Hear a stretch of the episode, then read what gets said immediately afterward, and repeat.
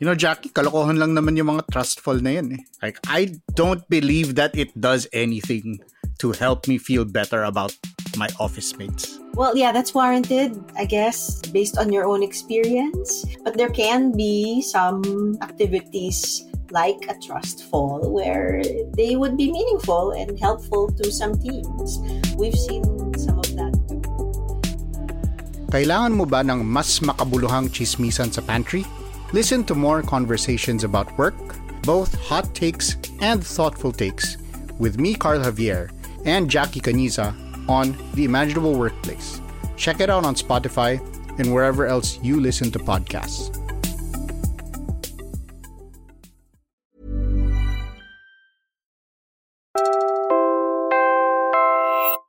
You're listening to Puma Podcast.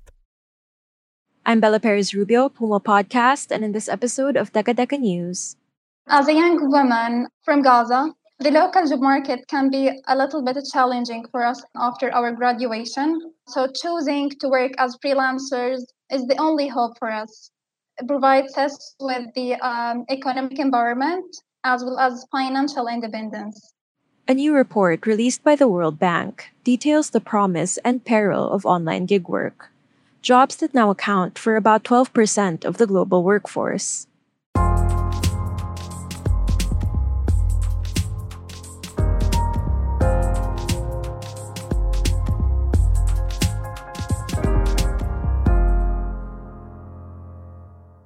The voice you heard earlier was Huda Matrabie.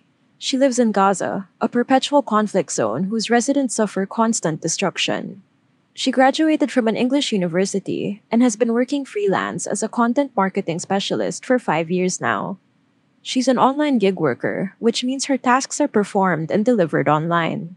Many young women like me go toward uh, freelancing because there are many advantages or many benefits we can gain from.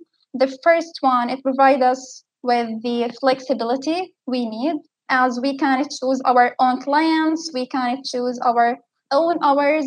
We can also balance between personal and professional life really without any difficulty. So, Huda, having a good internet connection and electricity is so important for your online work. That's broadcast journalist Shakuntala Santaran. She moderated this event for the World Bank. But in Gaza, I believe you only get about seven hours of electricity a day. How do you deal with this? Uh, right now, there is no electricity, but as freelancers, we have alternatives. We have uh, tools to let uh, the internet connections stable, like UPS and some batteries. Uh, regarding the electricity, we can go for hubs. Hubs is like a workspace for many younger freelancers. We can pay additional fees to rent an office or rent um, a whole room if we are a team. So we are um, stronger than all of our circumstances, actually. Uh, we deliver value, we deliver quality for our clients. Huda is a clear example of all the ways online gig work has helped those who aren't in the position to hold traditional 9 to 5 jobs. But that's not all the report found. Over the past decade, technology has fundamentally shifted traditional work patterns. It has brought economic opportunity and jobs to millions of people simply with access to broadband and a digital device. While developed countries dominate the demand for gig workers, demand from developing countries is rising at a much faster rate. A flexible workforce benefits businesses, especially small firms and startups, to remain competitive and agile in a dynamic market. This helps firms grow and create more jobs. Again, online gig workers now make up 12% of the global workforce. The online gig economy can play an important role in countries that are struggling with high levels of youth unemployment or underemployment. Young people are attracted to gig work to earn income, learn new skills, or have the flexibility to combine gig work with school or another job. And because online gig work provides flexibility in time and location, it can support increased participation for women, young people, and others in the labor market. In fact, in most regions, women are participating in the online gig economy to a greater extent than they are participating in the general labor market. Online gig work can also help extend work opportunities in smaller towns and villages beyond large capital cities. In fact, 6 in 10 online gig workers live in smaller cities. But gig work also comes with risks. In low income countries, most people work outside the purview of labor regulations without access to social insurance and benefits. And for many gig workers, especially young people, there is often an unclear career pathway. A considerable wage gap also still exists. For example, on a major gig platform in Latin America, a female online gig worker's wage is only 68% that of her male counterparts. The World Bank's report recommends ways for countries to make the most of the opportunities while mitigating the risks presented by online gig work. It also adds that this responsibility falls on both governments and the private sector. Digital platforms can help increase the visibility of informal workers. This can also support government efforts to expand social protection coverage for all. Some private companies are developing solutions to facilitate tax planning, savings, and financial access for gig workers to support equitable, affordable broadband access, especially for disadvantaged groups like youth, women, and people in rural and hard to reach areas, countries can also prioritize investments to improve access to digital infrastructure, devices, and payment options. Countries can enhance social protection coverage of gig workers, partner with platforms, and experiment with new social insurance models and more modern, digitally enabled forms of collective bargaining. And governments can invest in strengthening their own capacity to collect data and monitor labor market trends in real time. With these and other initiatives, developing countries can leverage this growing part of the labor market to create more opportunities, expand economic inclusivity, and increase prosperity for their people. But what does it actually look like for governments and the private sector to implement these recommendations? We get to that after a quick break.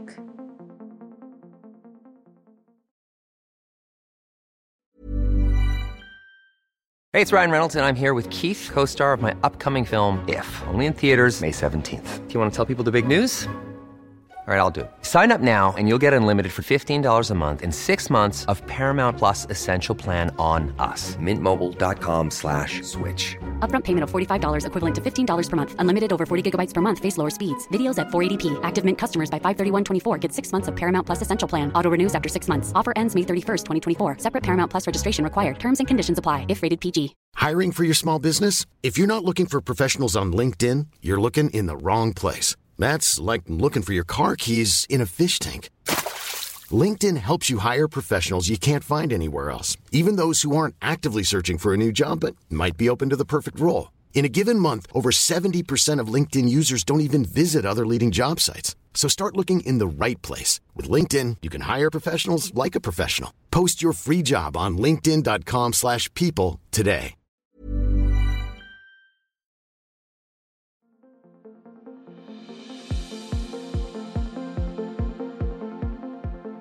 In its latest jobs report, the World Bank found that more than 60% of young Filipinos aged 15 to 24 continue to be left out of the labor market. Its policy recommendation was to create more online and green jobs. While we have plenty of catching up to do, our neighboring countries are already seeing results. Malaysia, for example, started its e-Rezeki program in 2015 to provide online gig work for the marginalized. Here's Mahadhir Aziz, CEO of the Malaysia Digital Economy Corporation, a government agency established in the 90s to lead the country's digital economy. So the word e-Rezeki is loosely translated as e-income. I think apparent in the beginning was to provide access, to provide this the kind of skill set and also literacy for the citizens of Malaysia to be able to use digital technologies and using uh, many of the tools that is that are available online.